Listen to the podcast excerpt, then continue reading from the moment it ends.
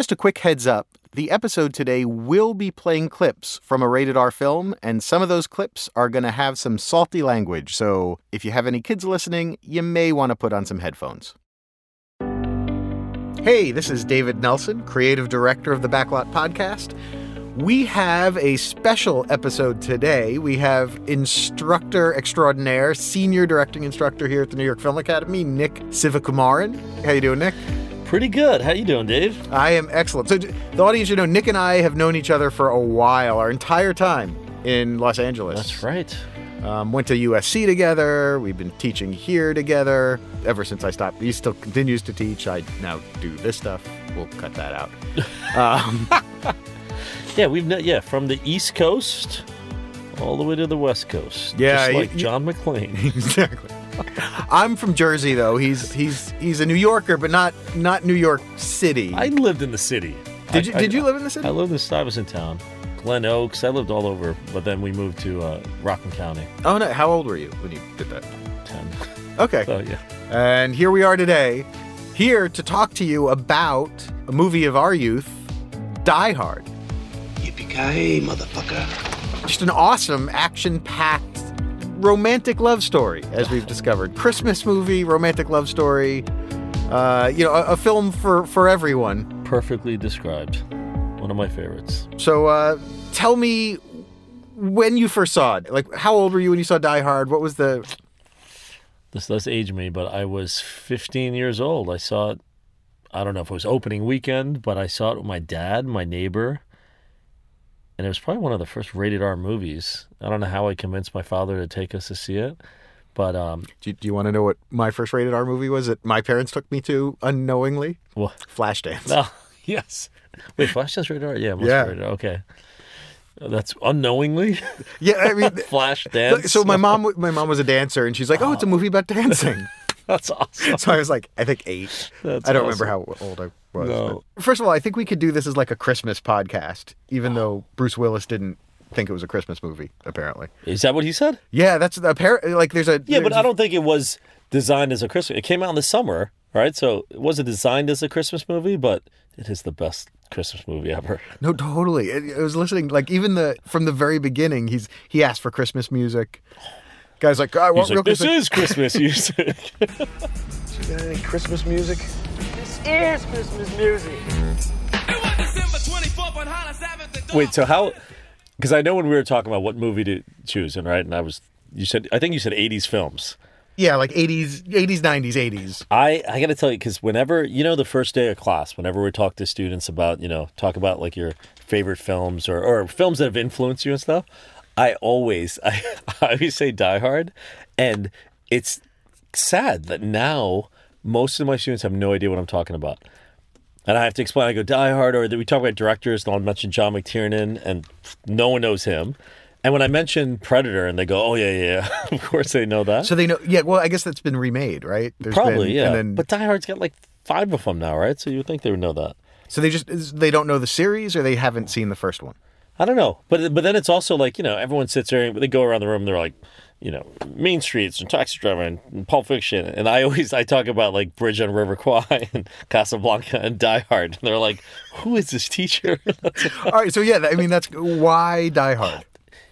Two things. One, I mean, I think it's the nostalgia, right? Like I was 15 years old. I saw it with my dad and my neighbor. It was one of the first films I saw, rated R film in the theater, hmm. and it was so violent. But my father, you know, he had no idea. I was he just took us to the movie, and I remember still thinking it was the greatest movie I ever saw when I was 15, and I would just watch it constantly. So I think it goes back to that time period. But then it holds up, and I think it's the I think it's the best action film ever made.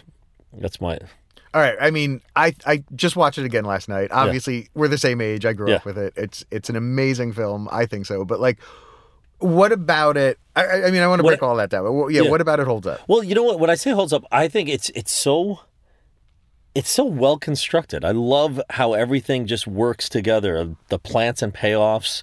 It's such a self-contained film, right? Just also just you know, I mean, literally self-contained in that building, and you know, hmm. the the story works so well on so many different levels. It is such a good story, and like I forgot uh, that the story is about. It's like the building and the thiever, the thiever, the robbery. Yeah. all of it's like second place to this romantic. It is. It's romantic, right? It's not only is it romantic because it's funny. There's a lot of things that don't play to today. I thought like Like what? Um. All right. So like in the very beginning, the woman's like, "Can I have a drink?" And and uh, Holly uh, turns to her and she's like, "Oh yeah, you know, you're you're almost." She's Oh, just she- about to give birth. She's like, "Yeah, go go ahead, have a drink." Jenny, it's 5:40. Go join the party. Have some champagne. You're making me feel like Ebenezer Scrooge. Thanks a lot, Miss Gennaro. Do you think the baby can handle a little sip? That baby's ready to tend bar. That's true. Like you can't do that. Um, honestly, like in the party when I was watching the party, there's only one African American character, and he's the guy serving drinks. oh, really? Yeah, in the in the party. So like there were little things. The that, like- are more diverse, I think. Aren't yeah, they? absolutely. that's, that's, that's something I think. Oh, that's interesting. Um, but like honestly, on the flip side, I was thinking like you look at Holly and she is I mean, the whole thing is predicated on the idea of this woman who is not going to just. She has her own career. She travels across the country with their kids. Yeah. He's this old fashioned dude who wants her to come back. And ultimately, he goes to her in the end. Yeah. But look, I, I interrupted you. You were. no. Uh, so, yeah, we, we, the greatest. I, I don't know, you know, and it's again like I do think there's so much nostalgia there. Like there, you know, you just go back to that that summer, like being a teenager watching that. But the fact that it plays now, like we just mentioned, like Christmas, it plays every Christmas, right? Just nonstop. I saw it. When did Alan Rickman die? He when when Alan Rickman passed away, there was a, um, a retrospective on his work, and uh, I saw a double feature of Die Hard and Robin Hood, Prince of Thieves, and he was great at yeah, but it was just the, like you know like the ultimate villain. And watching Die Hard, and especially 35 film print, you know, I saw that and I was like, oh my God, I love this, just like how I, you know, I used to. Robin Hood, not so much. Yeah, no. that was, but when I, I was I was watching uh, yesterday, and I had it with the commentary on with John McTiernan, and it was it was so like, and I was sitting there going, I've never seen this with a commentary, and I've had this DVD or different versions of the Blu-ray, whatever, for so long. I've never heard his commentary, but. uh I don't know. Sometimes you know you have some really good ones. This guy he gave some good feedback here and there, but there was wasn't ultimately. yeah, I don't, think it was enough. I don't remember a lot of like commentaries I've watched where I've been like, I really learned something. Yeah, because a lot of times I think it's they're sitting around watching it and like reminiscing about what happened on set, or they're just joking around, they're drunk or something. Right? there's there's rare commentaries that work. This one though was him and uh, the production designer. So the production designer is going on about, of course, production design and Fox Plaza, which that's another thing I think why this film, why I love it so much is living in the West Side. Every day I drive by the four, five, whatever the ten, and I see the building, and I'm always like Nakatomi Plaza. right. Is it is so even the the base of it where Yeah. like the guy it was that's all the same with the building there, right? I'm pretty sure. I'm pretty sure they actually didn't they. Oh man, I don't know enough about that. I thought they blew up like the first or second floor because it was in construction when they shot it there. Oh right. Yeah, yeah. It was the fog. They were they were under construction or just building it. So they were like, you know, we could do whatever we want to the building, I guess. It's weird for like the first two years here. I would pass by that building and I'd be like, I know it. I, that's fa- that's a familiar building. I don't, I don't know when it finally clicked. I'm like, Die Hard. man. the other thing I do want to say is on the flip side, I, I did notice there are three African American characters, well placed. One guy is, you know, of course, Al, Alan Rickman's second. Okay. Um, but then there was also, forgot his name in the limo. Our guy. I'm your limo driver. oh, uh, Argyle, Ar- Argyle and, and, then- Sergeant Powell, a hugely important character. and you had uh, Agent Johnson. Remember that guy? Oh God, yeah. I'm Agent Johnson. This is Special Agent Johnson. Oh, how you doing? No relation. the other agent. Johnson. Yeah, Johnson. other agent. on. And it's something. It's so funny because I, I still, I don't know. I quote the movie, and when I was watching it yesterday, then I was thinking like, there's other lines that came up, and I was like, oh, that's a pretty good line. I didn't even think about that. But the, there's it, the, the the line that I quote all the time is the I was in junior high, dickhead. Remember that line? I don't, and I say that, and no one knows what I'm talking about. I just I Right. say it to Rick Ross a lot, actually. Well, and the thing, like, and it's it's funny because I, I, when I again I just watched it last night, and at the time I was like, yeah, because this guy's old, and now it's like, oh my god, I'm old Oh, because. yeah. So what what they're referring to is uh, one guy says, It's like fucking Saigon! Hey, Slick! and then his partner, Agent Johnson, says, I was in junior high, dickhead. And I got to tell you, it uh, it came back in which one was it? The fourth one, Live Free or Die Hard. I remember there was like this one line where he said something like, "Someone said, hi, I'm Agent Johnson," and you just saw Bruce Willis give him a look. Oh, really? And I laughed, and I'm looking around like, I don't think anyone gets this in the theater. Like, how come, how come there's no diehard fans? Like, literally. You know, that's a great moment when the uh, because like you have this asshole head cop who comes in and screws everything up, but then when he turns, he goes, "We're going to need two new FBI I guys." guess we're gonna need some new FBI agents. That's awesome. We're Gonna need some more FBI guys, I guess. so John McTiernan did this first one, and he also directed the third one, and everyone like loves the third one. I didn't like it at all, and I remember cl- like being so excited to see it. What was the remind me? Of Third, the third one, was in New York City, and it's him and Samuel Jackson running Right. around defusing bombs, and it's uh, Hans's uh, brother. right. right? And I was like, what the hell? What is this movie? This isn't. And I think what I was annoyed about was that Die Hard was about the wrong guy in the wrong place at the wrong time, right? And also someone like trapped in a building or an airport or a plane or, you know, whatever, all those variations of that. And New York City just running around like it, it didn't make any sense. And after I saw the movie, I read somewhere that it was originally a script for uh, Lethal Weapon. It was supposed to be a Lethal Weapon. I was like, that makes sense. But Die Hard, ah. and at the end of the movie, or I think in the beginning of the movie, he's not with his wife, with Holly, right? And like the whole, Right, right, right. but actually, even now, what is it? Die Hard five, six, whatever came out, divorced. They don't even talk anymore. It's Yeah, like you're that totally defeats the purpose, right? Of the whole. No, and it's something I'd never thought of, which is you're right. The first one, he's stuck in this building. The second one, he's stuck in an airport, and so you get that joke of like, "Oh, here we go again." Exactly, yeah. But like, I mean, maybe you could get away with a third, but you're right. That But the third one, they tried to tie in. It was Hans's brother out for revenge. I'm like, and now he's back in New York City, right? So I don't know. Well, we were talking about it earlier, which is that the coolest thing about this film, I think, for me when I was rewatching it, was how much time the, the whole setup wasn't devoted to the terrorists. That happened like this. It was, Yeah. you know, it completely was about his relationship with her, about the complexity of it. It was, and and then how this ultimately brought them back together. And uh, you know, and the first one it did that. The second one also, she's up in the plane, mm-hmm. and that's why he's trying to bring her down. That's right. Yeah, Why would right. you ruin that? Why Yeah. you- this is turning into a critique. No, but, uh, but it's fun. But I think, yeah, maybe she, what's her name, Bonnie Bedelia, wanted more money to be in it, or I don't know. that's okay. You could refer to her. Yeah, he could. He could. But you know what's interesting is the first one, like what you were saying about the setup, is that's that's why I love. I don't know. I love the script because there were so many plants right throughout it, and all these moments of of exposition and the way that's re- like the opening.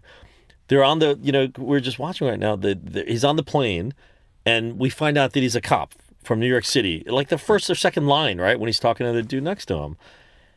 And like the whole thing with Argyle, Argyle makes fun of him, saying, "Oh, you thought she was just gonna come running back to you, right?" Like, Right. Why'd you come with her, man? What's up? Because I'm a New York cop. I got a six month backlog, and New York scumbags I'm still trying to put behind bars. I can't just pick up and go that easy. In other words, you thought she wasn't gonna make it out here, and she'd come crawling up back to you. So why bother to pack, right? Like I said, you're very fast, Argyle. And Gennaro, like her last name is not in the, you know, is not in the directory. No, it's tight. I was realizing that. It Like is. everything. You know what's crazy? My entire life, like every time I take a flight, I'm always like, take off your shoes. You want to know the secret to surviving air travel? After you get where you're going, take off your shoes and your socks. Then you walk around on the rug barefoot and make fists with your toes. And I don't Does like it work? I, you know, not really. like I'd, I'd rather take a shower, go to sleep. But Yeah. like, I, I would do that. That was always in my mind every time I get to the hotel room, and I forgot till I just watched it again. I'm like, oh yeah, that's for that's for this movie. That's what that's from. And then I'm like. I can't believe I've been thinking this my entire life for a plot point, for a way for this guy to not have any shoes. I, genius. the entire Exactly. movie. But it's great though. Again, it's like snuck in there, right? And then you realize, oh yeah, that's why he's barefoot the whole time. Yeah, yeah. And the Rolex, right? That's another. Do you remember the Rolex? I- So yeah, yeah. in the beginning, they yeah, the, she's there for the Japanese company. And that guy, um, what's uh Hart Bochner's uh, Ellis. Ellis. Ellis. Ellis, this you know, who's doing coke on her desk or whatever. I was just making a call. This was uh, the nurse phone. But when he, yeah, he's bragging about the Rolex, and the Rolex is the final thing that Hans is holding on to on the roof, right when he's falling off, and he unbuckle unclasps the Rolex. I Genius. didn't. I never put that together. That's great. Um, let me ask you something. So, what did you think? The end of the film, you have this great moment. Hans falls off, all that stuff, and then you have this main bad guy coming back to life. Yeah, how does that happen? Is that weird? I have no idea. He's hanging dead on the highest floor, and what somehow falls, or did they bring him down? No, he came down himself with a gun to take out John McClane. I mean, I I think that's that's my weakest part of the film. I agree, but it does allow Sergeant Powell his redemptive moment. I know. Which is funny because I kind of like, I love that he was like this pacifist. He had this bad experience, oh, and only in the 80s are they like, no, no, we got to give him redemption. He needs to shoot someone dead at the end of the movie. He's got to draw his gun again. but it's but it's great because it happens also the first like that moment's beautiful. It's the first time they see each other, right? Like they've been talking all this time and they see each other. Mm-hmm. And then when the guy shows up, I think still when I watch it, I remember even the first time, like 15 watching it, and I did feel like, come on, this is great. Like the music plays, he comes out slow motion out of the fog, you know, and and then Al shoots him, and we don't even see. I think we hear the gunshots, right? And then it's that big moment of seeing him. And I don't know. I, I still, when I watch it now, I'll still watch when, what's the guy's name? Carl, right? Who the bad guy? I think it's Carl. When Carl Yeah, yeah. gets when he gets killed, when he's hanging, I'll still watch it and pause, and I go, yeah, he's not really dead. He doesn't look like he's his neck's broken and he's hanging there that Well, I mean, clearly he's not, but I, yeah. well, I don't know. Everyone walks past him. He's just hanging there. But that's exactly. Everyone comes running by, and he was still hanging there. Oh, damn! That even makes it worse. But Um, I did. I do look at it going, oh man, everything. I enjoy everything in the film. That's the one part of like, it's there just for his redemption. Yeah, but it's Which- still a great yeah, redemption, and like you want it for him, and it's it's a happy moment. So I don't, I forgive Yeah. it very quickly. Okay, all right, that's fine. Um, you know something else I noticed that I like because you see, I mean, this is this disaster film final ambulance people kissing moment, which like is in every movie and it's always almost handled horribly. Yeah. Um, like I love that they get into the limo that's been waiting for them the whole time, and that the kiss is handled in in the window as they're driving oh, away. that's great.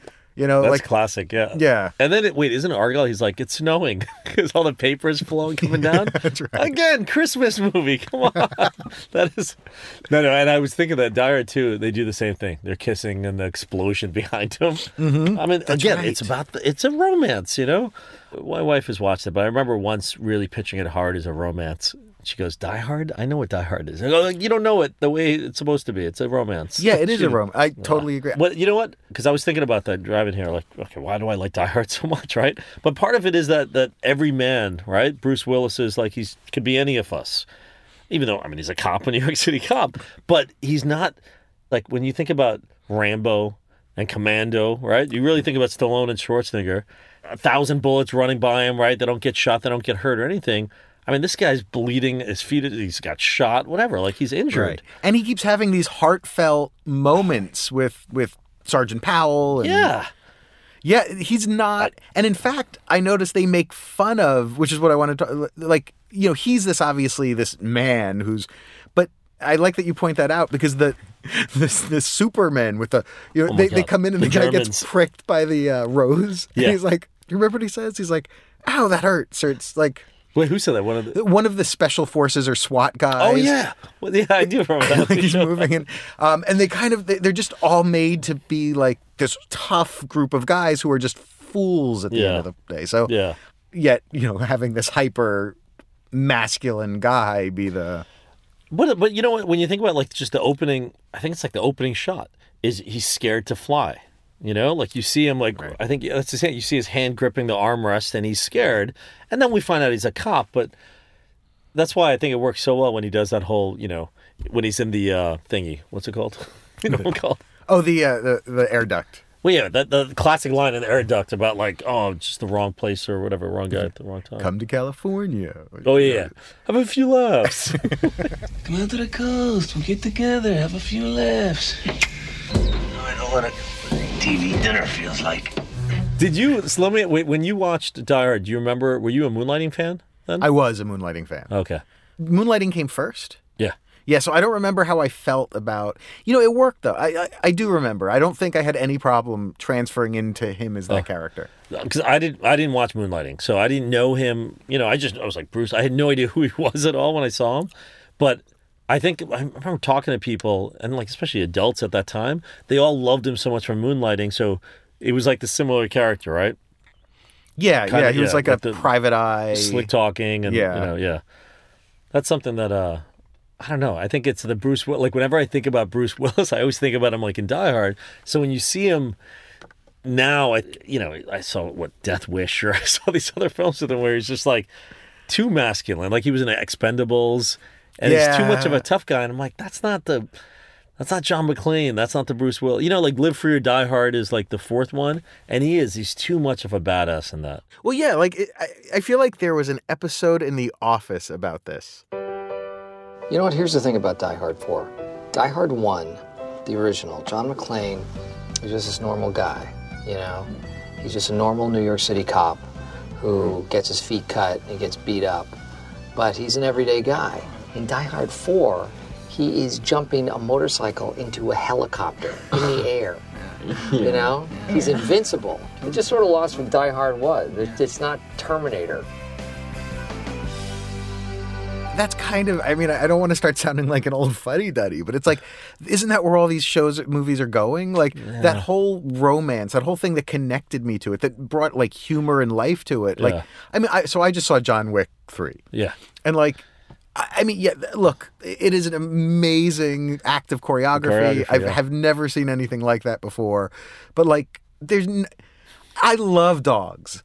I don't want to watch a man serial murder thousands of people. Well, the first one though, did you like the first one?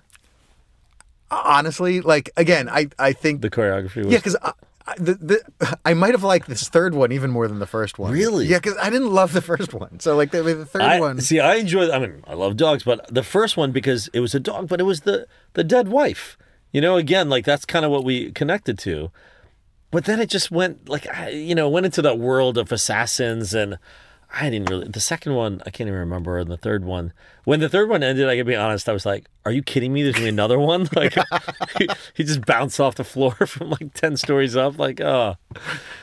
So yeah, you're like you know that's kind of like that superhuman. You know, you're talking about yeah. that John McClane wasn't. I think that's what you need in these films for us to connect to, right? Like emotionally connect to them. So I was going to ask you something about Bruce Block's class. We took visual expression with Bruce Block. Yes, we did. He spoke in that class about Die Hard. And when he was talking about just visual expression and contrast and affinity, and I remember at first I went, this is this nonsense? Like directors don't do all this. Come on. And then he proved it, right? When he'd show us clips and everything. And then he talked about Die Hard. And that's like when I really paid attention. And he talked about Jan de Bont, the cinematographer, and about how he had red, white, and blue in almost every image. Do you remember this? Yes. Yeah, it was really interesting. Just that whole um, patriotic Americans versus the Germans, you know, and and it was all about appealing to the subconscious, you know, because I didn't notice that, but of course we probably feel that way, right? Which is that whole class was about. Yeah, yeah. I think that's amazing. I mean, I talk about that when I discuss visual expression with my students, and then we'll go back. I mean, I, when I watch it, I'll just look for it and I go, yeah, there's a little red, white, and blue, but I don't know. I don't know. How do you know if it subconsciously affected you or not? But the fact that a DP like actually thought about doing that, that's pretty cool. Yeah, absolutely. I thought that was. I don't know. Um, didn't he, I, I'm trying to remember? Didn't wasn't there also something about like the structure versus chaos of it? Like the when the building was structured versus like towards the end, everything is a little more Dutch angled. I, I didn't was- even think he- about that. Well, you talk about that, but also much more handheld. Like Right, there's much right, more right. handheld moving shots, and it's funny in this commentary. He was talking about how traditionally we always have moving shots, and we have to wait till the shot stops moving, then cut, right? Or static to static shots, moving to moving shots. And he said, you know, that's crazy. We don't have to do that. So I just cut whenever I want. And it's mainly he cuts because he wants it to be dynamic and you know Mhm. crazy. And I could see that happening, like you said, more towards the end, Mhm. or just I mean any action scene, right? But uh, yeah, there's a lot of handheld stuff at the end of the film. Die Hard, I think it felt very. I mean, it's an incredibly tight, incredibly structured movie. Yeah. Like you were saying, like every, especially in the opening, like after a while, like I don't know, there's so much action that I start to no, I- it never loses its sense of humor. It never loses every one little thing. Like there's not a wasted moment in Yeah. that movie. Yeah, exactly. That's exactly what I would think. And that's when I, yeah, when I think about all the scenes, like when we talk to our students and we say, you know, what's the job of the scene? What's the function of the scene? And right, and some scenes are repetitive, so they get rid of them, either in writing it or in post. I don't in Die Hard, and I haven't seen in the DVD like the deleted scenes. I'm curious, Right. Because it is so tight, right? Like everything has to be in there. You know, you were talking before about with masculinity. What about like the whole cowboy theme in the film? Like how they always talk about cowboys. Yippee ki Yeah, well, that's the big one. But from the beginning, when he's like he's Roy. right? You know my name, but who are you? Just another American who saw too many movies as a child. Another orphan of a bankrupt culture who thinks he's John Wayne, Rambo, Marshall Dillon. I was always kind of partial to Roy Rogers, actually. I really like those sequin shirts. Well, that also goes with what you were saying with kind of the America versus the European thing too. Yeah. Oh yeah. When when Hans when he starts giving his demands, right, what he wants, and it's all the fake demands, it's all about like international terrorists being released. Like Right, every right. there's there's no I don't think it's any like, you know, white supremacists or anyone in America. It's all like he said something about Sri Lanka or uh, Iran, I don't know what, you know, like everywhere else. So again, it, it, it does go back to that America, and then when the guy talking about Saigon and stuff, right? It's all Right. about America, Right. And even at the end, like that last, he says this line at the end about when he's got the gun strapped to his back, right, taped to his back, and he says this thing about, "Oh, you think you're John Wayne going off in the sunset with Grace Kelly," and he says that was gr- that's Gary Cooper. Still the cowboy, Mr. McClane, Americans all alike. Well, this time John Wayne does not walk off into the sunset with Grace Kelly. It's Gary Cooper, asshole. But that's like from uh, High Noon.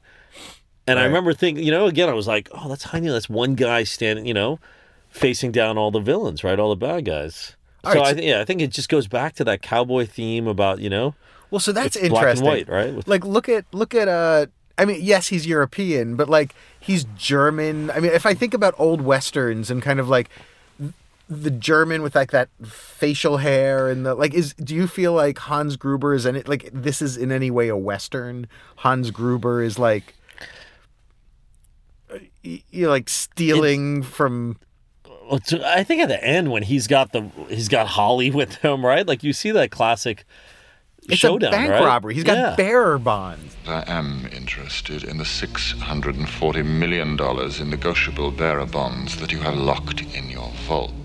Like Yeah, that yeah, is very a like very- western and I mean, he when John McClane takes him out, and Al takes out Carl, like the same. It looked like you know a fast draw. I think it absolutely. They didn't show it, but that's what has to be what happens, right? and it's a revolver. yeah, exactly.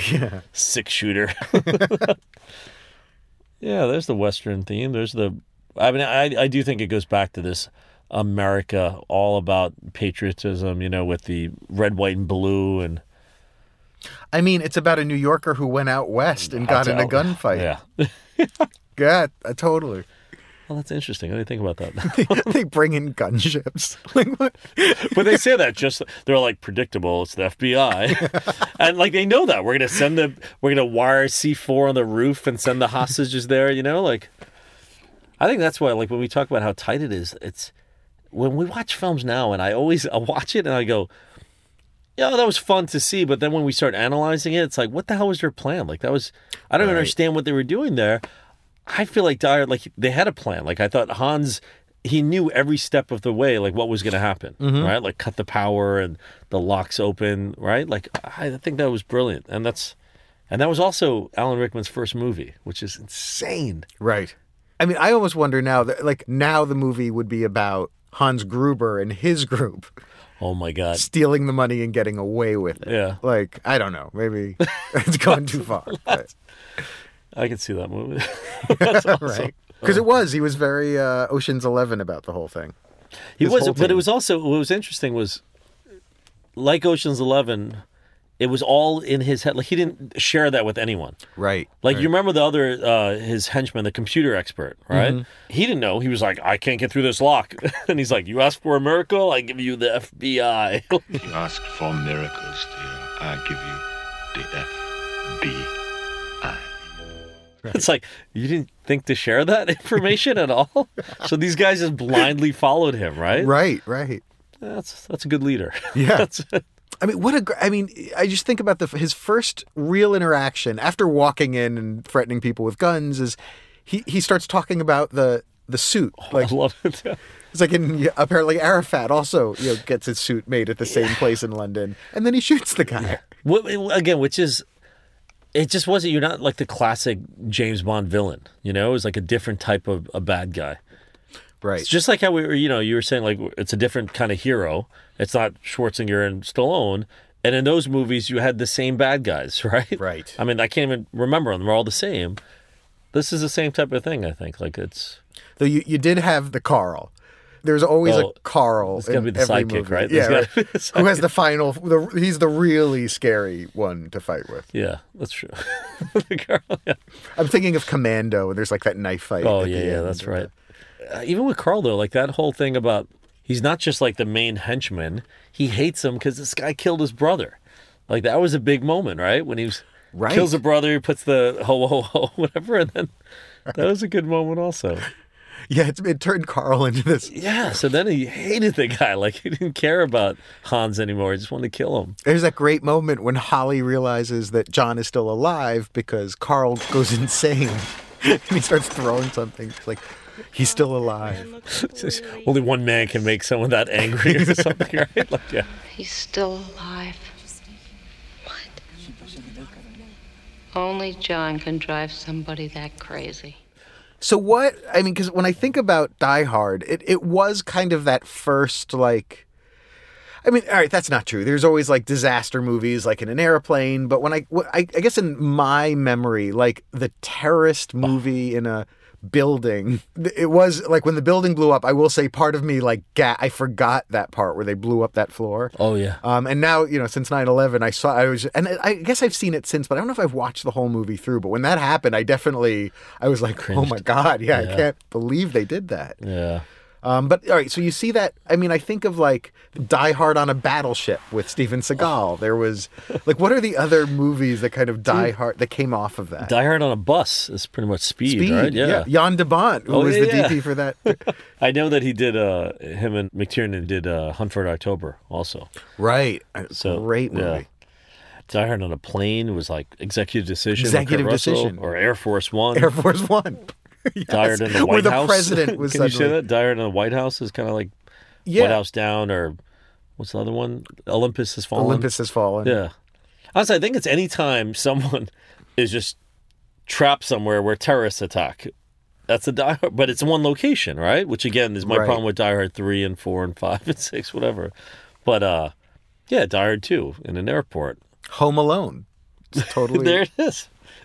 Die Hard is basically a remake of Home Alone. if you think about it, that's what it is. I love. uh uh Oh shoot! What's the one on the ship? Under Siege. Under. I love Under Siege. But that is such like that is the exact Die Hard on a a boat. Totally. Because it's not only just he's the cook, but he's like a cook who's like a Navy SEAL. Like I don't even know why. I can't remember the story. But why is he a cook? it makes no sense. He's not even like undercover. Like at least Speed, when they say Die on a bus, it's not really because there's a whole other thing going on in that film, Yeah, right? yeah. But just the fact that you're trapped in one location, that's kind of the phrase die hard on whatever. Yeah, and I, I mean, that. but that speaks to this movie, which Yeah. you know everything became Die Hard on it. So that's interesting. Like when you think about John McTiernan, I, I told you, I, I talk about him with my students. They have no clue who he is. I started explaining it just with Die Hard and Hunt for, October and Predator. And then I stopped because you remember, like, what was that, 10 years ago or five years ago? He got arrested. He went to jail. Was this whole big thing. He went to jail for wiretapping an agent. And yeah, it was. Uh, He wiretapped an agent. he wiretapped someone. I don't know if it was I an mean, that's agent or a horrible. producer. Yeah. you shouldn't do that. Yeah, But like, I could totally understand why He you'd want to wiretap He was agent. part of some huge case, and he went to jail. But before that, though, I mean, he after these huge movies, the '80s, early '90s, and then he did this film called Rollerball, which was a remake. the re- oh, the remake was. Awful. But then I don't think he's done a film in 10, 15 years. So I don't know. I still talk about him like, oh, this guy's a great director, but I don't know what he's doing now. So I feel like See if it comes back. wiretapping an agent though. That's not bad enough to not talk about him in a class. That almost gives him. Oh, yeah. Eh, that's character. Oh man. I me- never okay. thought of it as a Christmas movie until someone said it, and then it's like it's it's obviously a Christmas movie. But even what you said that Bruce Willis says it's not. Yeah, I there, I saw some like YouTube thing where he said, "No, of course it's not." Now, please listen very carefully. Die Hard is not a Christmas movie. It's a goddamn Bruce Willis movie. So a yippee ki to all of you motherfuckers. Good night. But like, I think even the director has said. I think I think he has. Because I mean, I, I know it was a summer movie, right? But what is it, AMC or FX or whatever channel that's always on during Christmas now? Right. Always, just on repeat.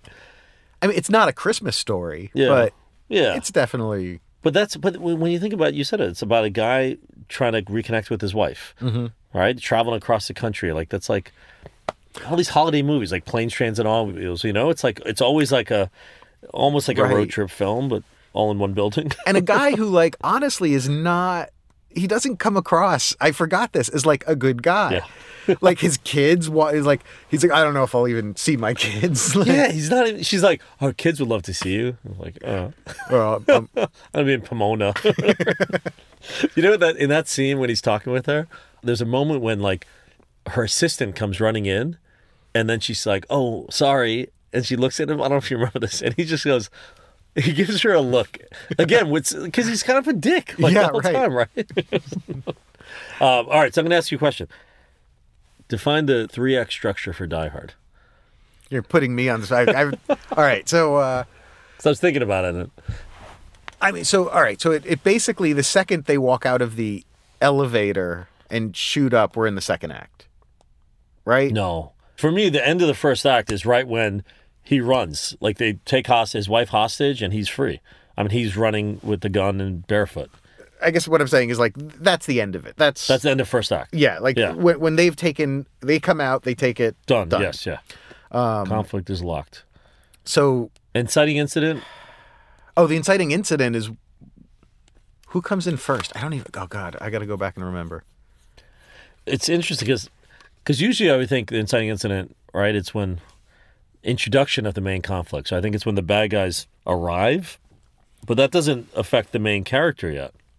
Oh, that's interesting. You know, so like when we see Hans walking into the building or showing up in the truck or whatever it is, because otherwise it's just a regular, you know, guy coming to see his wife at Christmas party. So it almost no.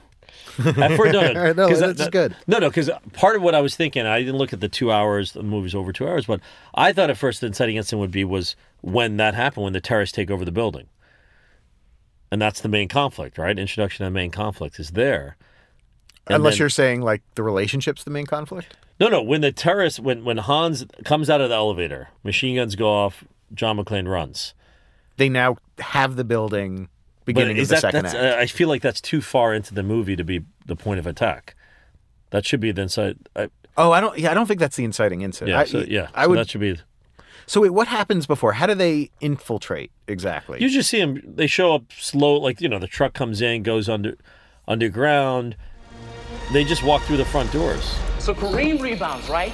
Feeds worthy on the other. I think break. it's like he shoots, he scores. He they kill the couple of the lobby attendants. Two points.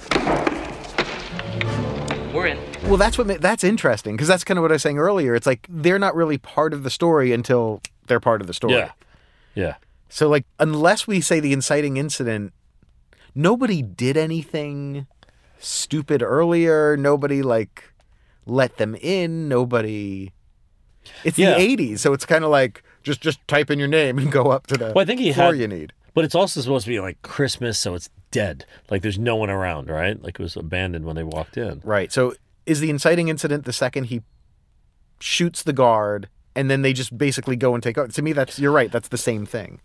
What is the inciting? Well, I, I- never even thought about Just that. because you know when we think inciting is like the moment the conflict's introduced, Right. So to me, that is that moment, right, when these bad guys show up. But it's too far. Like if you look at the timeline of the film, Isn't it within 20 minutes when? Well, yeah, I mean, it's supposed to be, but Yeah, but but that's why that's be. why like the way I always learned it, right? Like you know, the point of attack, right? Inciting incident being when that conflict's introduced. So at that moment when they show up, just bear with me. If that's the moment they show up and Bruce Willis has a gun, and he runs. Is that the introduction of the conflict when they took over the building? And then is the end of Act One the conflict locked when? When what? When's the conflict? Like you know, because he could just call the cops, right? Like the police don't listen to him. so You does know, is he that is the he conflict- the initiator of the conflict in a way? Yeah. Well, you- oh, hold on, I got you. All right, no, no, no, no, no, no. I like this. So they enter the building, inciting incident. Um, that's part of the story. Mm-hmm. The moment Hans Gruber shoots and kills Takagi, Mr. Chairman, I'm telling you, you're just gonna have to kill me. Okay. the second he does That's that, the conflict is I up. think that yeah, because Bruce Willis witnesses it. It changes everything. Now his wife is in mortal threat. Now they all are. And I think it that oh, and then they've heard him, so now they like they hear, and so that now they go after. They're going him. after him also. Yeah, I could see and that's the thing. I could. s- and that's when he decides to take action, and then he calls the police. Yeah. which then brings the police, and probably Well, that's when the police don't listen to him. Whatever's going on. So yeah, that's why to me I could see that being the end of Act One. mm-hmm. You know, that's when he shoots the first terrorist. He kills her. You know, the end of because the conflict is locked now. He's got no choice. He's trapped in this building, and he's got to save his wife. oh okay, yeah. that's so, how that's how I look at the end of Act One, like that adventure begins or whatever. Right? so starting with him throwing the like just killing the Carl's brother. Carl's like that, brother, Yeah, Carl's that that. And it's interesting because when we talk Oh, about no, when we talk about how well structured everything is, but it wasn't like Star Wars, like boom, inciting incident, and, and the fact one. You know, like I really, I was right. That's why I asked you because I was like, I don't. I'm I really thought you were going to ask me about the third act, and I was like, oh boy, here Well, we then, go. but then, yeah, when you go to like, what's the end of the second act? Then, like, when do we go into the third act? I mean, to me, the third act was always just Carl jumping up again. Like, I feel like it has the shortest third act. no, like, because I no, mean, the- no, come on, wait, wait, because the climax is Hans, right? Like when the shootout and Yeah. Hans falling out the window, right? But the end of Act Two is that moment when I, I thought it was going to be when he's pulling the glass out of his feet, and the FBI agents show up, and he's got having he's basically saying goodbye to. He talks to Al and Right. says, "Hey, tell my wife I love her and everything." Tell her that, um, that she's the best thing that ever happened to a bum like me. She's heard me say I love you a thousand times. She never heard me say I'm sorry. That's a pretty low point. But then he goes out there and there's the the roof and you know he jumps off the roof, the explosion, jumps off the roof, slams, hits the wall, gets dragged down. Like crazy scene. Shoots him. That shoots the glass. falls into where? Back into the re- that happens to be the floor he needs. Something there's like a lake inside there. Remember Right. that? Goes to the vault, shoots the one guy, has the two bullets, the, the gun That's behind the his back. Come on, that's the best scene. Shoots him, shoots Hans. Yippee Hans falls Shoots the one guy and then he blows it. Right? He goes, "Happy trails." Happy trails, Hans. So yeah, where I mean, I see where there's like a down moment when he calls, but like where is that? Where is the end of Act Two? I that's why I think the end of Act Two was after Hans gets away. Right? That's when he, he has Hans with him, Mm-hmm. and they shoot the glass. Shoot the glass. and he's pulling gla- like he's a mess. Like the guy, I don't know if he got shot, he got beat up, but he's got bleeding feet, and he tells Al to tell my wife I love her. Yeah, definitely. And That's- he can't he can't say Holly, my wife who's here, because Hans still doesn't know, right? Remember, Hans thinks Right. that he was a guest of uh, Ellis. Yeah, that's where I think the end of Act Two is, but it's it's not such a low low point, like you know, like Yeah, but thinking about it, it is low. Yeah. And and not to say this about the movie, I do remember thinking when I watched it, like, God, he seems awfully down. Like, Yeah. he survived all. Like, I don't know. This is the first time. Like, it's just suddenly in that moment. Yeah, but it's also that's the moment we find out about Al, that Right. Al shot the kid. Like that's when he reveals all that information. So That's depressing on both ends, right? like it's got to be a low point. Is there anything on the web that says like this is the act structure for? Oh, let me pull it up. I'm curious. Then Uh, we'll, yeah, we'll re-record this with our exactly. knowledge. Well, that's obvious. As an expert in the field, Nick. I know, seriously. What do you got, Chris?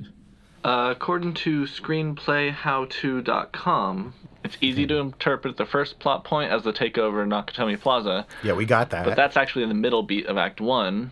They're saying that's the middle beat of Act One. Yeah, the true first plot point is Uh, the murder of the president. Is what?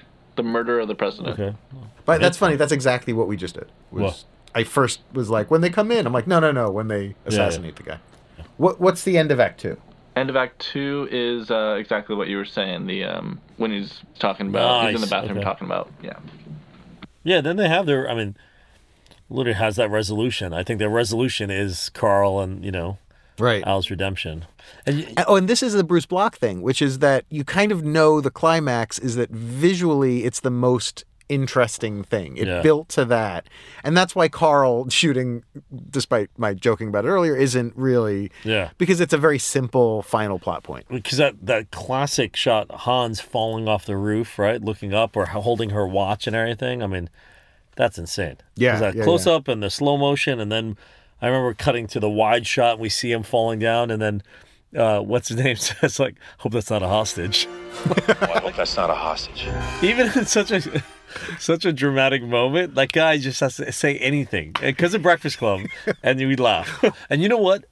When we think about bad guys, 'cause we're talking about Hans being a great bad guy, but you have Paul Gleason and you have the other guy, William Atherton. He's the guy who's the newscaster. We didn't even talk about them. He's from Ghostbusters, man. Yeah, he's always the bad Yeah. guy. So he again, like, that's amazing that they have these character actors like that. And like, I, I, so I'm watching it, and I'm just like, God, they're tying everything up. And as they're leaving, I'm like, Yeah, oh, that reporter. I, I guess they don't tie him up. And then Holly punches him in She the face. punches him. It's awesome. Now that it's all over after this incredible ordeal, what are your feelings? And like, you know what? We we were just talking about how you know Hans doesn't know Holly's his wife, right? Mm-hmm. But he finds out when that news show is playing. The guy's interviewing the kids, right? And then we see Holly watching it, and that's when he knows. You know, your mom and dad are very important people. They're very brave people. So is there something you'd like to say to them if they're watching? Come home. Mrs. McClane. Honors to make your acquaintance. After threatening the house sitter with immigration oh my service. You let me in right now, or I call the INS. Comprende? Oh my god, that's right. Of course you're gonna hate that guy. and he's in the second one also. It's classic. He happens to be on the plane with her. in That's the second one. right. And he reports- she she tases him, right? He does the same thing. I, Richard Thornburg, just happened to be here to put his life and talent on the line for humanity and country. And if this should be my final broadcast, Amen to that. Dick. So this one scene that I show from Die Hard to my students is always during my point of view lecture, and it's a scene when he runs into Hans close to the roof, and Hans pretends he's the hostage. Please, God, no, you're one of them, aren't you? You're one of them. And we talk about point of view that when the whole film we're identifying with Bruce Willis, but of course we see Hans's side of things as well. But when we have the two of them there, you actually are with Hans. Most of the time you're with Hans and you're going, Oh my god, don't give him a gun. John, don't do you know, like and then it switches when he says, you know, what's your name? And he's like, Bill Bill Clay. Clay. Bill Clay. And then it cuts the John McClane looking at this this roster, right? And seeing Clay. Seeing the name. So we talk about how directors do that, shift the point of view back and forth, but it's great because he totally has me. And then at the end, there's no bullets in the gun. You're like, wait, when did he know? Because it looked like he put the bullets in the gun when he gave it to him. Oops. No bullets. You think I'm fucking stupid, Hans? Yeah, so when did he know? I was thinking that. I was going to ask you. I think he doesn't know, but he just doesn't trust him, so he doesn't put bullets in the gun. Yeah. Because sense. if he knows, he wouldn't go through the whole charade. It'd just be like, Hans, bam, get my wife, you know. But that's also yeah, that that's a that's a great scene and beautiful shots and Dutch angles and every you know like it's a good scene to show the class because again, it's not just action. There's more character development and things like that. Th- yeah. There's so much of this movie that's not action. Yeah. That's character development. Like I, I feel so connected to the characters.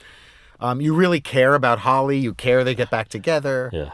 I even cared about Ellis. Hey, John Boy. Like he's making those mistakes. You're You like, do. no, idiot. And especially, dude, that scene when Ellis is like, John, John, and then John's like, Ellis, don't do this, please don't do this. Hans, this asshole is not my friend. I just met him tonight. I don't know him. Jesus Christ, Ellis, these people are gonna kill you. Tell them you don't know me. John, how can you say that after all these years, huh? John. and you know he's get- like they don't show him getting killed, right? We hear it, but we see it through Bruce Willis's, right? We see it Mhm. through his face. And then I think we see his body come out, right? And I'm like, oh man, I like you, Ellis. no, it is. It's true. Like the character development, because even with Holly, they show her being uh, from the beginning. We know she's a top person there, right? Mhm. They all respect her in the Rolex in the corner office. They show her being a leader with the hostages, Mhm. right? Like we have a pregnant lady, we need to do bathroom shifts. Like she's speaking up. It's kind of interesting also watching it as a New Yorker and not knowing any like you know it's different when you watch it when you come out here very different like because you see that when he when he arrives at the at the airport and some girl runs by and jumps in the guy's arms and he's like uh, California, you know? California. you know I mean, so we grew up not that far from each other. I mean, Yeah. I'm New Jersey, and we moved out here at the same time. yeah Did you have this image of Cal? Like, has that gone away? Like, even looking at this movie, because there was that couple was totally California. Yeah. Another point, he's walking in, and someone's like, "Chill, dude." Hey, Merry Christmas. Jesus. Fucking California. Like, it's like this constant making fun of California thing. Yeah, I mean, I think that was the '80s look at California, right? Like, I think now being out here, I'm used to it, but I do feel like whenever I go back to New York, and when I fly back, I'm like, yeah, I'm back in LA. I can tell. See you kid in that airport, and you're like, this is LA. No, look to- around, right? I feel exact. So I'm here. I don't see anything. Yeah. I go somewhere. I'm in New York. Everyone's wearing black. I come back here. I go to a cafe, and I'm like, she looks like she's straight out of the 40s. He looks like Duran Duran. Yeah, exactly. Like everybody. exactly. No, but I I do think the New York, LA, you can't get any op- more opposite than that, right? In this country, it seems like. Well, I mean, I guess you can. I take it back. what am I talking about? They are pretty. Close. Yeah. But like, yeah, like you can't get farther apart. Yeah, really. Boston. But a New York cop coming to L.A. and then what? What's great is like, I mean, that scene with Argyle when he was like, "You thought she was going to come running back to you." Ah, he's laughing at, and you can see his face. We know that's true, right? Right. So when you teach this, what do you think is like the thing that the class takes away, or that you'd want them to take away the most from watching this movie?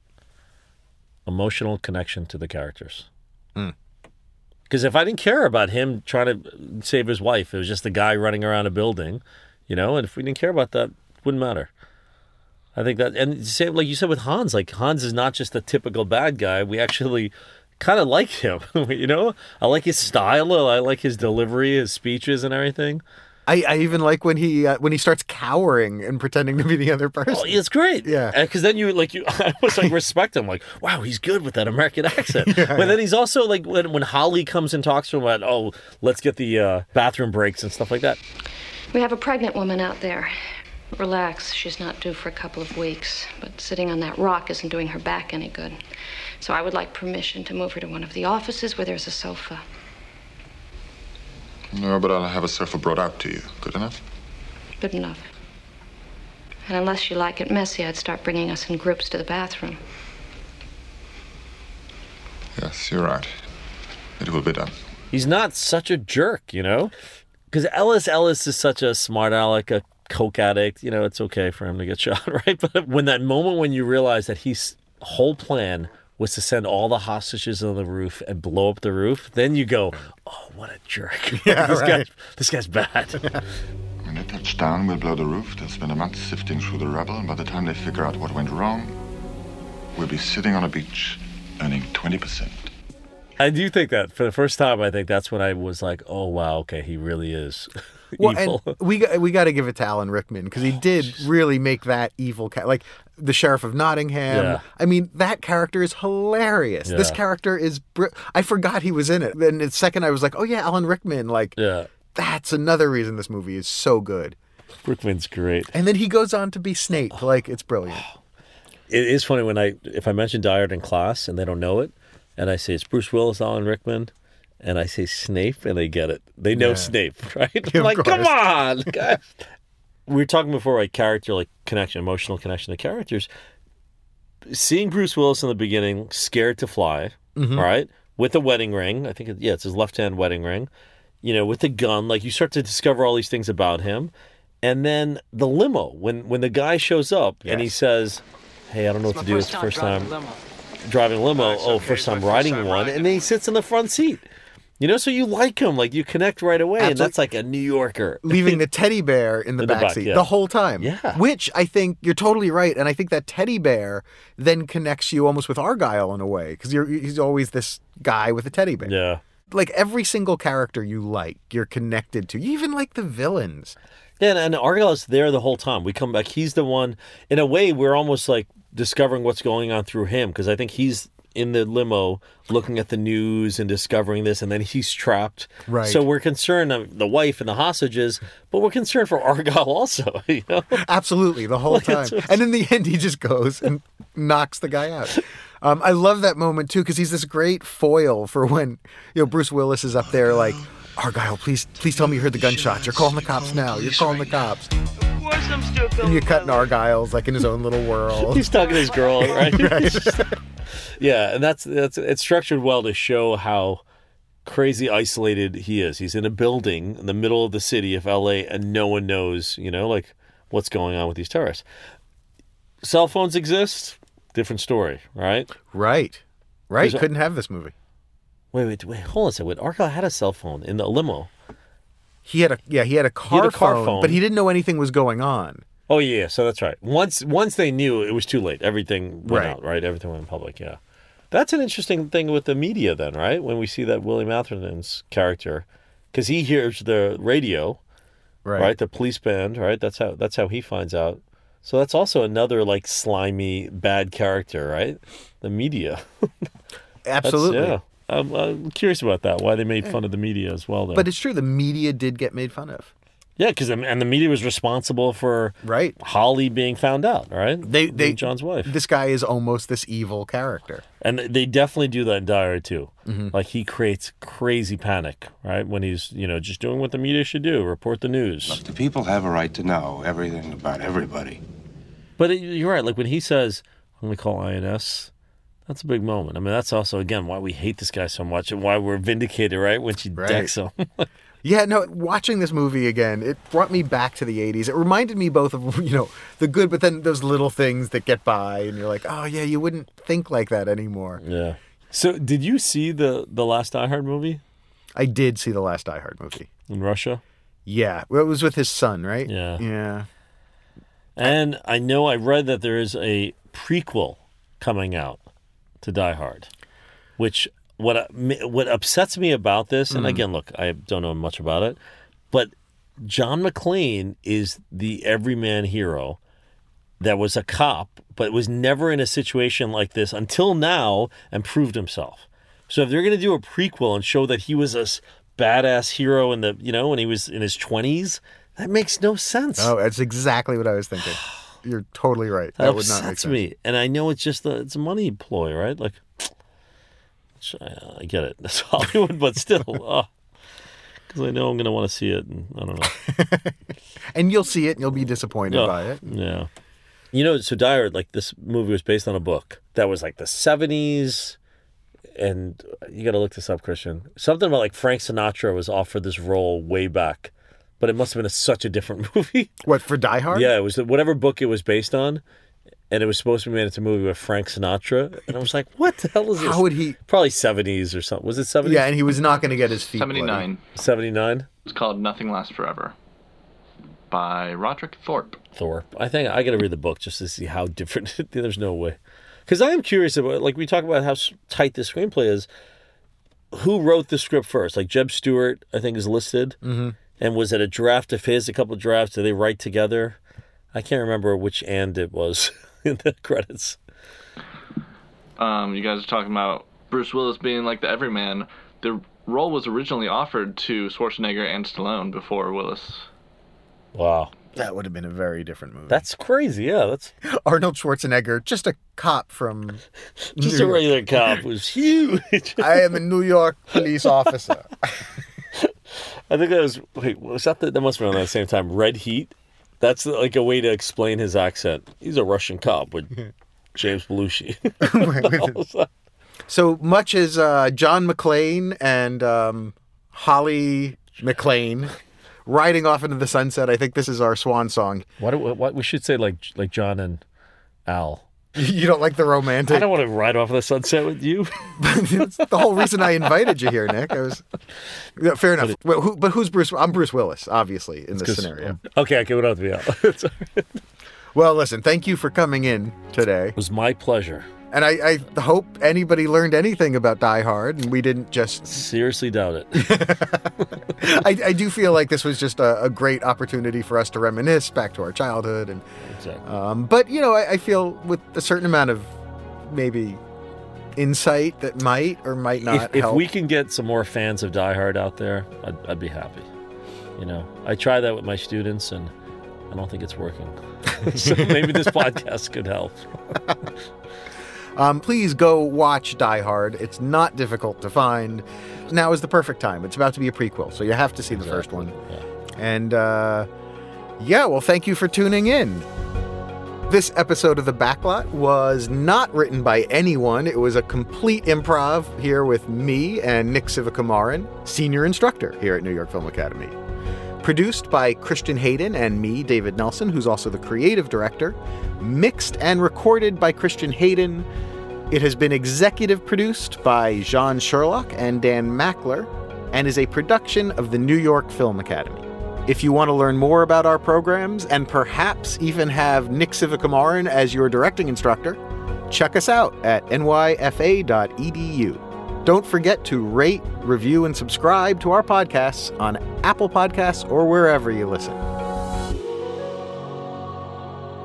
Are we recording? We should record. I'm recording. I recording now. really, I told Renita I'm doing a podcast with David. She's like, "What are you talking about?" I'm like, "Die Hard." She's like, "What about Die Hard?" I'm like, "No, I had no idea."